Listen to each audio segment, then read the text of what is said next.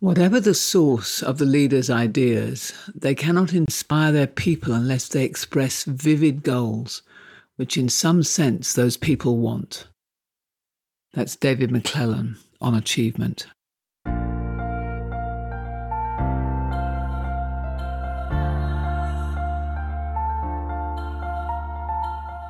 This is Walking Your Talk, a personal development podcast about leadership, authenticity, and courage.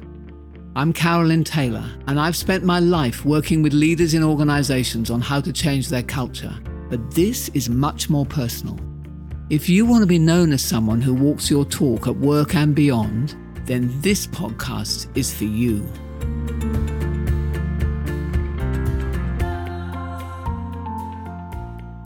This is a new series, and I want to share with you what I've learned about the pursuit of excellence feel very passionately about this topic because I hear lots of organizations speaking about wanting to build a culture which pursues excellence, but much less time being dedicated to what it actually takes to awaken or to reawaken that pursuit in the individuals who are inside that organization. And I've found that those people who pursue excellence are just a pleasure to be with. They're a pleasure to work with and they stand out because their motivation seems to be intrinsic. It comes from within them and it's not really linked to the pursuit of money or recognition or status or reward. But I do believe it's possible to nurture this drive inside of ourselves and in others.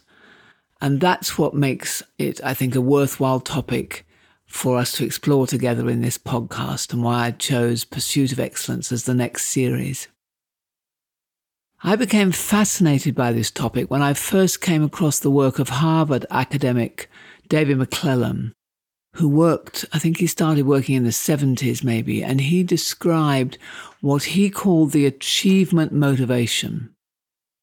And McClelland really helped me to recognize that this motivation is something which is actually inside of all of us.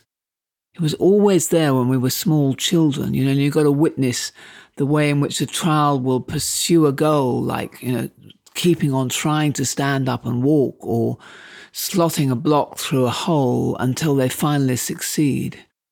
But sometimes I think that gets knocked out of us a bit or, or a lot along the way as other drives kick in. And, and I won't go into the psychology of why, because I'd rather look at today.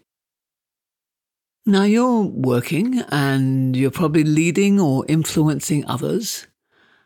And if you were able to create a culture in your team or in your business where that drive, that achievement drive, was shared and strong, you, you absolutely could do extraordinary results. You could achieve anything really.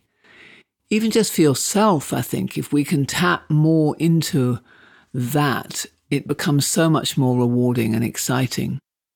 And so, in the next episodes, I want to explore some ways to do that. And this week, I want our theme to be what it actually takes to pursue. So, we talked before about pursuing excellence. And I think pursuing is an entirely positive driver. And that's where it differs for a lot of what I see going on in the work environment because it's about pursuing satisfaction and not about avoiding pain.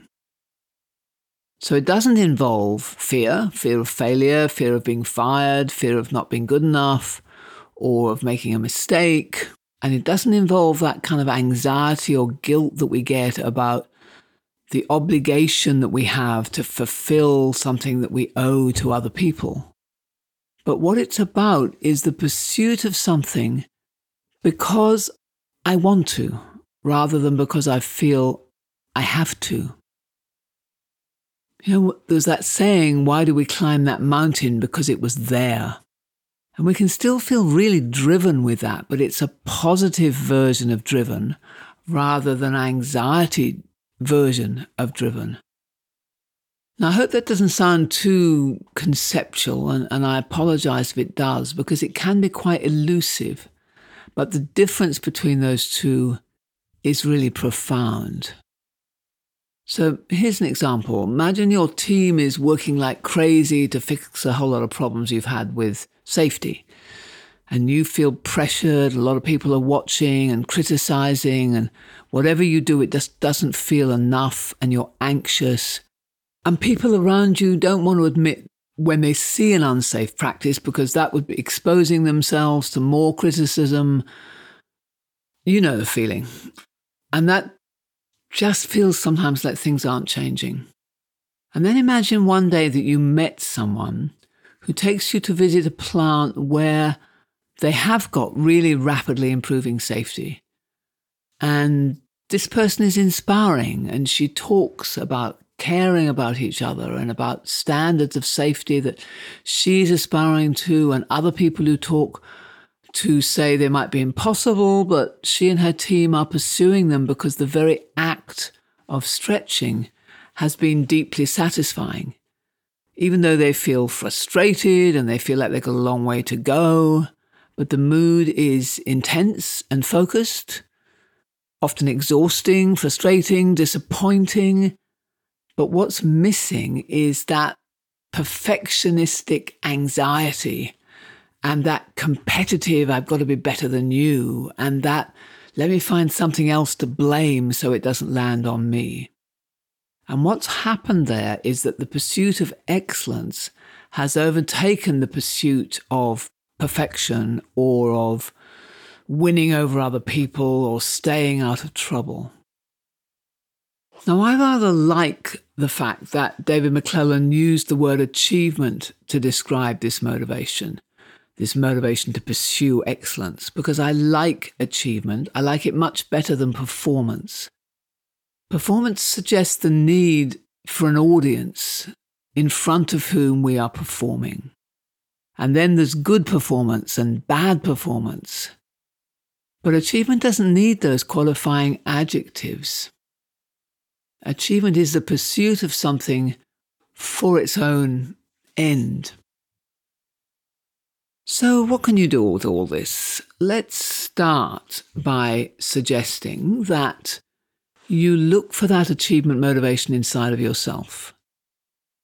Now, here's a clue about what it feels like it's that part of you that thrills in setting and achieving higher and higher goals. And they might be quite small goals, it's why, for example, lists are so satisfying. You know, when you write a list and then you cross things off, and there's that little thrill you get when you do so tick, tick, done that, tick, tick. And that little thrill, that little tick, is the achievement motivation in action. So, what parts of you at work do you want to apply that motivation? What form of excellence do you want to pursue? What goal does that look like? What would be possible?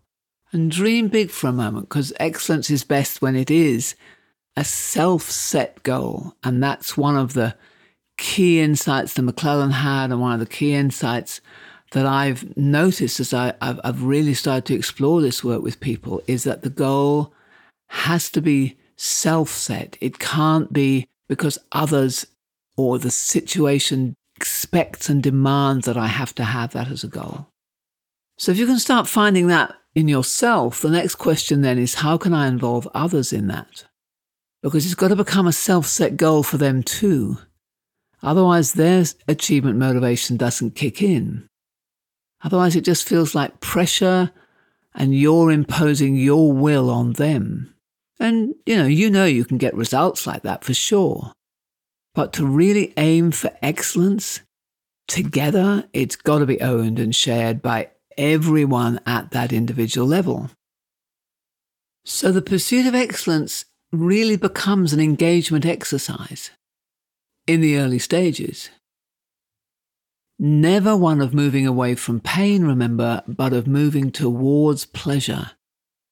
And in my experience, it involves engaging and enrolling others in what could be possible.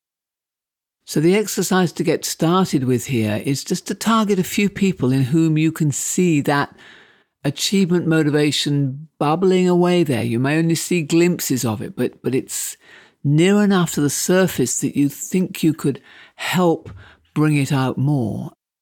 Excite them, dream with them, talk about what you could do together, set your sights very high, pursue, explore what excellence looks like. And over the next episodes, then, I'll explore some more with you about how to break that process down into more achievable chunks.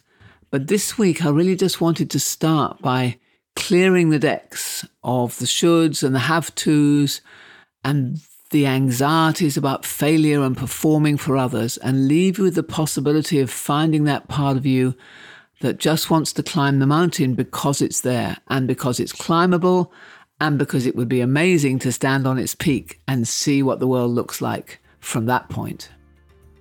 So free yourself to explore that. First of all, inside your own head, and then with a few people who you think might be interested. What would pursuing excellence look like for us? And we'll pick it up next week and take it further. So I'll see you then. Thanks for joining me.